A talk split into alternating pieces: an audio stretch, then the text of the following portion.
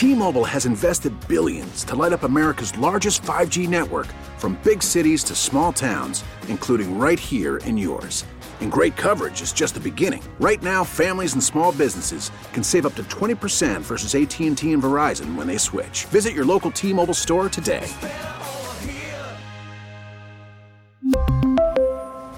Plan savings with 3 lines of T-Mobile Essentials versus comparable available plans. Plan features and taxes and fees may vary.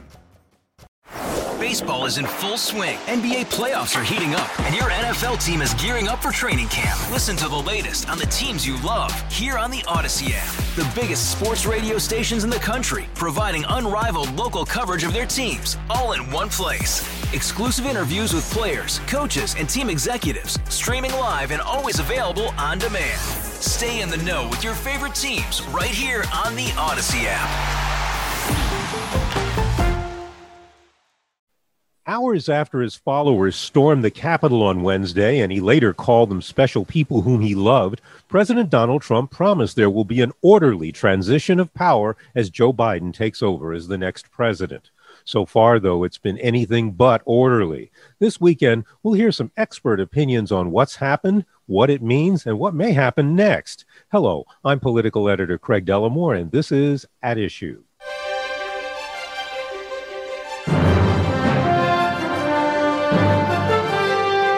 The past week has given us a lot to talk about, but then we've been discussing a lot of these issues for the last four years.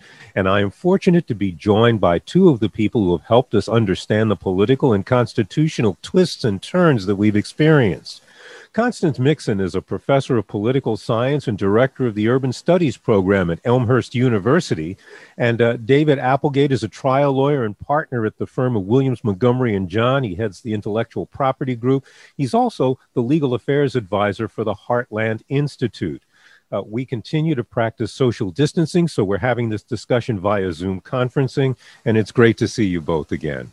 Connie, you may not know this, but for the first two years of the Trump administration, David joined us for reviews of the president and his relationship with the Constitution, and there was a whole lot to talk about. So, David Applegate, how does a man who always carries a copy of the U.S. Constitution with him feel while watching the Capitol building under siege? I think this is a great national tragedy, Craig, but I've been around long enough to know that we have seen extraordinary things in our lifetime. This is a very vibrant, contentious nation. In my lifetime, I have survived a president being shot and killed, John F. Kennedy, a presidential candidate shot and killed, Robert F. Kennedy, a president shot at and missed, Gerald Ford, a president shot at and hit but not killed, Ronald Reagan. We've now seen two presidents impeached, Bill Clinton and Donald Trump, of course, we saw a president not stand for reelection who could have, the incumbent Lyndon Johnson in 1968, which was another tumultuous year. And we saw a Nixon, President Nixon resign under threat of impeachment. Uh, but I have to say, even against that background, this is one of the, the saddest days uh, in, in, American history to watch people actually storm the Capitol, break in, loot, uh, go on a spree that is all too reminiscent of the carnage that we witnessed uh, during the whole COVID shutdown and the protests of the spring and the summer.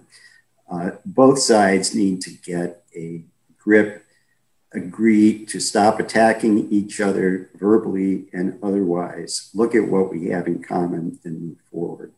Or else we are not going to have uh, the, the great goal of this country, which is e pluribus unum out of many one. And I think all of us, right, left, center, uh, inside, outside, alt right, radical Marxists, uh, really need to sit back, take stock of where we are, de escalate the rhetoric uh, everybody calm down, recognize that there is going to be an orderly transition of power in less than two weeks if we allow that to happen. But if we continue to ramp up things, it is, it is going to get worse. And 2021 is going to make 2020, which we all agreed was a disastrous year, look good in hindsight. Constance Mixon, uh, you told us this week that you were teaching a political science class as the violent protest was taking place, and that basically it, it taught some lessons in and of itself. Talk to me a little bit about that. Yeah. Um, the thing about Wednesday, though, is that in many ways it was predictable and and preventable. Just this last weekend, 10 of our living former secretaries of defense sent out, sent out a warning to the American people. And I agree with David that we have got to do a lot to lower the temperature. It is abundantly clear that our system of government can fall prey to populist authoritarianism. And as I was teaching my class on Wednesday, um, it was the first day of class, and I was teaching about democracy. And I was talking about how, in a democracy, the citizens and our elected officials share a common commitment to basic values, and that political competitors don't necessarily have to even like each other, but we have to tolerate one another and we have to acknowledge that each has a legitimate and important role to play. And the basic ground rules of our political life of society must encourage tolerance and civility in public debate. And when an election is over the losers accept the judgment of the voters. And if the incumbent party loses it turns over power, power peacefully. And a representative democracy depends on this trust of the collective decisions of elections. And no matter who wins, we all have to come together to cooperate in solving the big problems that face us. And heaven knows we have enough of them to deal with. And as an educator, I think I'm sort of hardwired to find those teachable moments. And that is what I am trying to find in this time that we're living through today. I do want to address the underlying motivation of the people who were there in Washington because a Politico morning consult poll after the election found that some 70% of Republicans said they didn't believe the presidential election was free or fair. And that says a lot about how public perceptions can be shaped by political rhetoric. But when you have an underlying distrust in the very basis of our government, what does that do to democracy? I mean, we're talking about people who who felt that they were patriots who were defending democracy. What happens when we take out the foundation from underneath? Uh, David?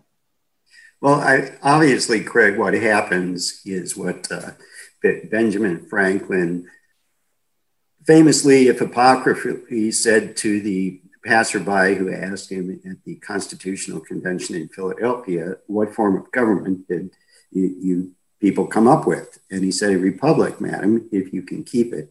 When we lose faith in our electoral processes, we lose our constitutional republic. It's as simple as that. But we have to recognize that this did not begin, and it's not going to end with Donald Trump. It's probably as old as uh, Cain and Abel and uh, who hit whom with the rock first and the rest of it. But looking back just the last 20 years in American political history, uh, in fact, a little bit further than that, uh, 32 years. It's been 32 years since the National Democratic Party has accepted as legitimate the election of a Republican for president. And that was George Herbert Walker Bush uh, in 1988, who was Ronald Reagan's vice president, been head of the CIA, ambassador to China, wonderful resident, genuine war hero. Uh, he got voted out of office in 92 by President Clinton. Uh, of course, uh, Clinton occupied the office for eight years. Barack Obama, again, had two terms, eight years. But in 2000, we had a highly contested election in which George W. Bush won by a very narrow margin. Florida, one electoral vote in the Electoral College. Some Democrats today, including at least one Chicago congressman I could name but won't, uh, still refuse to accept that George W. Bush was legitimately elected. And to be fair to Donald Trump, uh, for four years, the opposition has said he is not a legitimate president. And I, I, won't bore listeners with all the claims that have been made against him, everything from uh, rumored tapes about prostitutes in a Moscow hotel room to being a Russian agent to the, the heads of the CIA and the FBI at the time literally lying to Congress about him. So when you when you say for four years, when you say for 20 years, when it's been literally a generation, 32 years since 1988, that one party has refused to accept as legitimate the election of another party, uh, when you have an election like this under COVID conditions, in, in which many states, and I will give them the benefit of the doubt, trying to do their best, make these mail in systems work, but with voter rolls that have not been cleaned up in years, anecdotal evidence of people getting ballots mailed to their, their dead mother's name, uh, to, to children who no longer live there, to people who are registered in more than one state. That just lays the groundwork, provides the fodder for the, the theory that the election was stolen. And again, we've, we've heard this from both sides. Uh, we can go back to uh, the, the, election of 1876 with, with Tilden and Rutherford B. Hayes, still very controversial. Uh, we need to dial this down. Again, you can't have one party saying this person is entirely illegitimate. And then when that person's supporters say, wait a minute, we're not convinced either.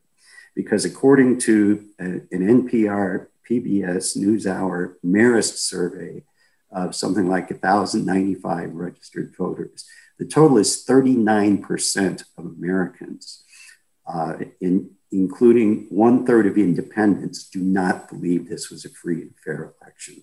So somehow we have got to reform our system. Uh, law professor Jonathan Turley at, at, George Washington University suggests we need a real election commission that will look into this over the next couple of years. But this is a problem that pervades all sides of the Connie Mixon, um, it seems to me that there is a difference between the rhetoric of people saying that they're not accepting uh, someone as their president and affirm and an actual action because even though there are people who thought George W. Bush wasn't really elected, government went on and people, I mean, Congress members went to Congress and voted and did not say, this isn't our, you know, this isn't our president.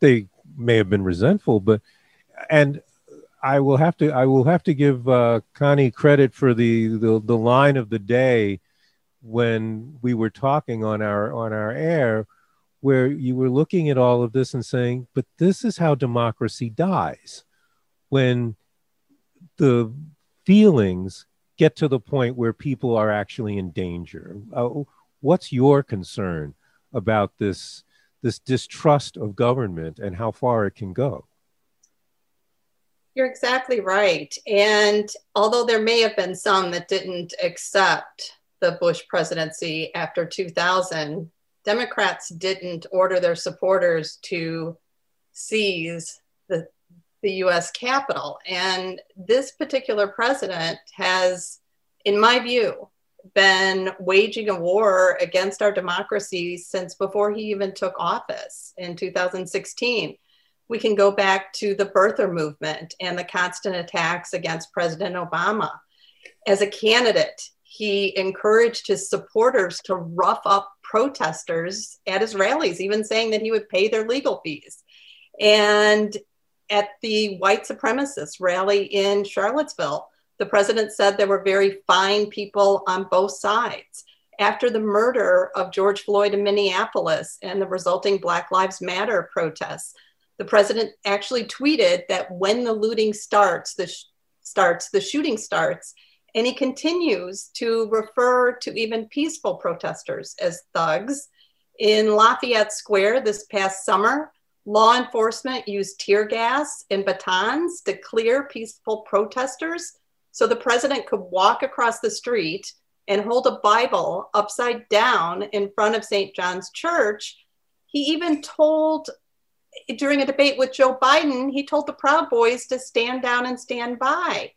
These are just a handful of examples of the president attacking our democracy. And he continually, this is what is important, he continues to fail. He does not repudiate, he fails to repudiate the acts of violence from people who are supportive of his presidency. And in a democracy, we look to our leaders. Words matter. And what happened on Wednesday is the culmination of a lot of lies and conspiracy theories and inflammatory rhetoric that has that's come from the president. And I am concerned about our democracy as an American and as a political scientist who teaches it. I fear for the erosion of our democracy. And, you know, David's right not all of this is the responsibility of President Trump. Our, we have, our electorate has become increasingly polarized over the last few years. And good people have to come together to figure out what we are going to do to address that. Greg, I, I'd like to correct or supplement a, a couple of points. Uh, First of all, in January 2017, just four years ago, in case no one remembers, uh, there were millions of marchers on the mall, many of them wearing these little pink knitted hats, uh, the, screaming that Donald Trump was an illegitimate president. If, if we want to talk about lies, let's talk about the, the lies that uh, James Comey spread and helped infiltrate, the things that John Brennan said, the, the whole Russian collusion scandal. And as far as uh, people not accepting George Bush, but not doing anything about it, um, I, would like to call people's attention to the fact that in January of 2005, and this was George W. Bush's reelection, a Democratic representative by the name of Stephanie Tubbs, joined by a Democratic senator named Barbara Boxer, both filed uh, written objections to the state of Ohio electors saying that that state had been stolen for George Bush, thereby invoking the procedures under which both houses adjourned separately, debated whether to accept Ohio state of electors or not, then reconvened and reported their votes. Now it lost 31 to 267 in the House, but that means 37 elected representatives in Congress uh, chose not to accept the Republican slate of electors for George Bush. Only one senator did, and that was Barbara Boxer. Finally, I don't think anyone can find anything on tape, Twitter, or elsewhere in which President Trump has said, I want you to go and riot and loot the Capitol. People are saying his actions incited this. Um, most of these protesters, just like the protesters four years ago, all over the mall wearing their little pink hats, were peaceful. Many had gone home before a group broke into the Capitol. It is certainly deplorable. The president could have handled this much, much better.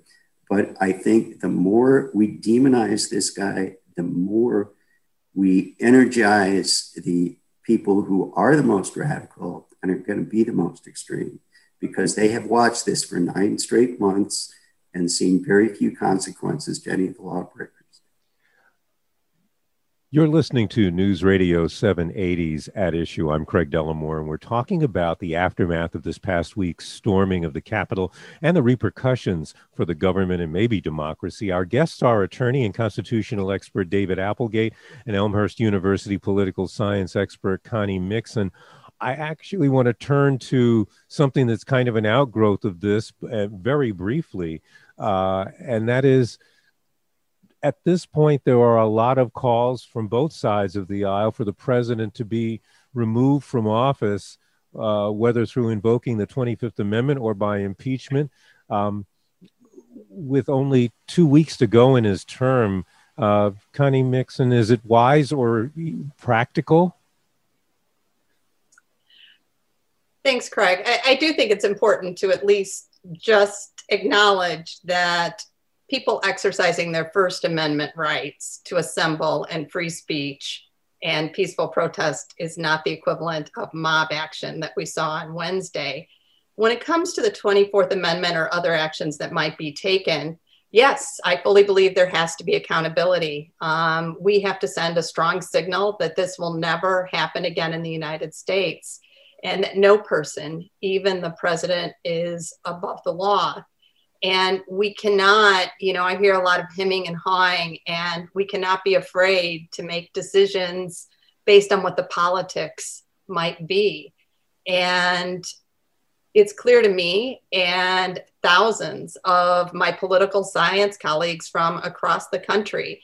We have all signed on to an open letter calling for the president's immediate removal, as we believe that his words and actions demonstrate that he is unwilling and, and unable to fulfill his oath to protect and defend the Constitution. Um, you know, the quickest way to get there would be for Vice President Pence and the cabinet to invoke the 25th Amendment.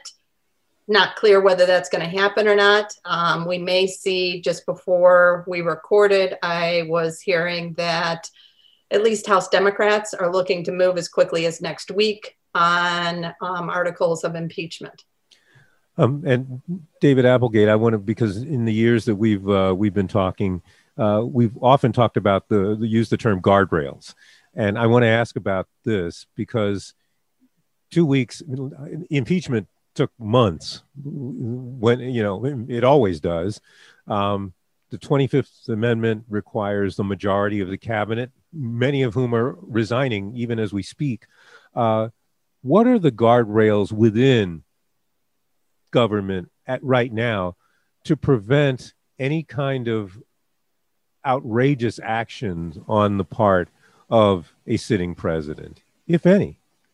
I, am not sure what uh, sort of outrageous actions the president could take at this point. He's uh, obviously not going to uh, uh push the red button. I happen to know a few things about that uh, as an aging Air Force brat who's studied this a fair amount, but just the number of confirmation codes people would have to go through, that's not going to happen It's not going to declare war on anybody.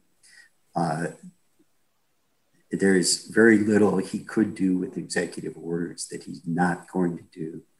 I think a lot of this is fantastical talk that is fed by the deep vitriolic personal hatred of Donald Trump because of his personality, because of very strong objections to many of his policies, because of the way he does talk. I, I, think I said in one of our first get togethers uh, several years ago, and I hope the FBI uh, it doesn't take this seriously, but I wish they would have cut off his Twitter finger a long time ago. Uh, th- there is nothing he can do or will do between now and the end of his term that is any kind of threat to our republic. He may issue some more controversial pardons on the way out the door, but uh, presidents do that all the time. I think impeachment would be a very serious mistake. Uh, first of all, because it would invite retaliates, that kind of retaliation Republicans have the House and, and the Senate back, which they undoubtedly will do at some point, if not in the Biden administration at some future point. Uh, second, the minute the House would vote for impeachment, the president could announce his resignation, and Vice, uh, then President Pence could pardon him. And finally, uh, as far as the 25th, not the 24th Amendment goes, it says uh, it's based on the inability of the president to discharge the powers and duties of his office. So you can look at that two ways. Uh, if, if he's helpless, if he can't do anything, then there's no reason to get rid of him. And if the, the only other thing you could say is that he is incompetent, he's unable to do this, and that's just not going to happen. I think it would further inflame the body politic. If you think his supporters or some of them were upset this time, then I, I think we all should be very concerned about what would happen with a second impeachment of a president who, after all, garnered 74 or 75 million votes, the most of any incumbent president in United States history. Uh, I want to ask about one more thing because we are running out of time. Uh, and that is to go back to something that both of you were talking about at the beginning of this discussion. And that is how do we stabilize the ship given the vitriol on both sides, given the fears on both sides, given that there's a portion of the population that believes it's defending this country from a takeover of, of, of radicals, how do we stop and get people to start talking and working together? Um, Connie, I'll let you go first. You know, I think it's the civic responsibility of our lifetimes to do undo the damage that has been done not just by this president, but by his enablers and by what has happened to our society, where we have people that so easily believe conspiracy theories and blindly follow radicalized individuals without any evidence. And what is it that has led them to believe that our entire system is corrupt? I mean, that's something we have to look at ourselves. And the arguing and I will give David this from both sides. From both sides, it's going to require us coming together. But I firmly believe that those that have led the charge to delegitimize this election have got to start. They've got to start telling the truth, and they have got to tell these supporters um, that they were wrong and that the election was a legitimate election and you know, that the place to take this out is at the ballot box. David Applegate, what's uh, what's your solution? Uh, and and I'm speaking as a member of the uh, what would be called the mainstream media on uh, on social media, and and frankly, we've been kind of demonized too, and people aren't believing what we say because they can go to Newsmax or some other place and be told that everything we're saying is a lie. Well, that, that feeds exactly into my answer, Craig, because I'd like to make a very radical suggestion. And that is that we all start talking to one another in person uh, about politics and about political issues with people with whom we do not agree. And it's been a commonplace throughout my lifetime. There are certain things you're never supposed to discuss at a dinner party uh, sex, religion, and politics. Well, as I like to say, it, nobody stops talking about sex now. We don't talk about religion and we don't talk about politics. But among the fundamental questions of who we are, where we come from, why we're here, where we're going, and how we get there, the one over which we can actually have an influence is how we get there. And so instead of saying, when you find out that the, the people you meet at a dinner party uh, voted for a candidate on the other side of the aisle, instead of saying, well, we, we better not talk about politics, ask the question why? What did you see in this person? What do you like about their policies? Where do you think I'm wrong in where I'm coming from? What interests do we have in common? Because again, among those fundamental questions, that the one over we, which we have the greatest influences is how do we get there. And we all know we don't like where we are right now. That is going to have to be the final word. I'd like to thank Elmhurst University political science expert Constance Mixon and attorney David Applegate from Williams, Montgomery, and John for spending this time with us. To our listeners, if you'd like a copy of this program or to hear it again, please visit our website at WBBMNewsRadio.com. You can also find our podcasts on radio.com. We'll be back next week with another edition of At Issue, and I hope you'll be listening. Until then, I'm Craig Dellimore, News Radio 780 and 105.9 FM. T-Mobile has invested billions to light up America's largest 5G network from big cities to small towns, including right here in yours. And great coverage is just the beginning. Right now, families and small businesses can save up to 20% versus AT&T and Verizon when they switch. Visit your local T-Mobile store today.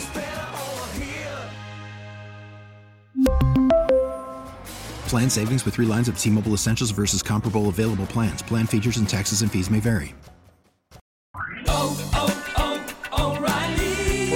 your vehicle's engine with a full synthetic oil change and save with Mobil 1 at O'Reilly Auto Parts. Purchase five quarts of Mobil 1 full synthetic motor oil and receive a $10 O'Reilly gift card after rebate. See store for details. With your Mobil 1 purchase, you'll also receive two times points during O'Rewards Bonus Points Month at O'Reilly Auto Parts. Oh, oh, oh, O'Reilly Auto Parts.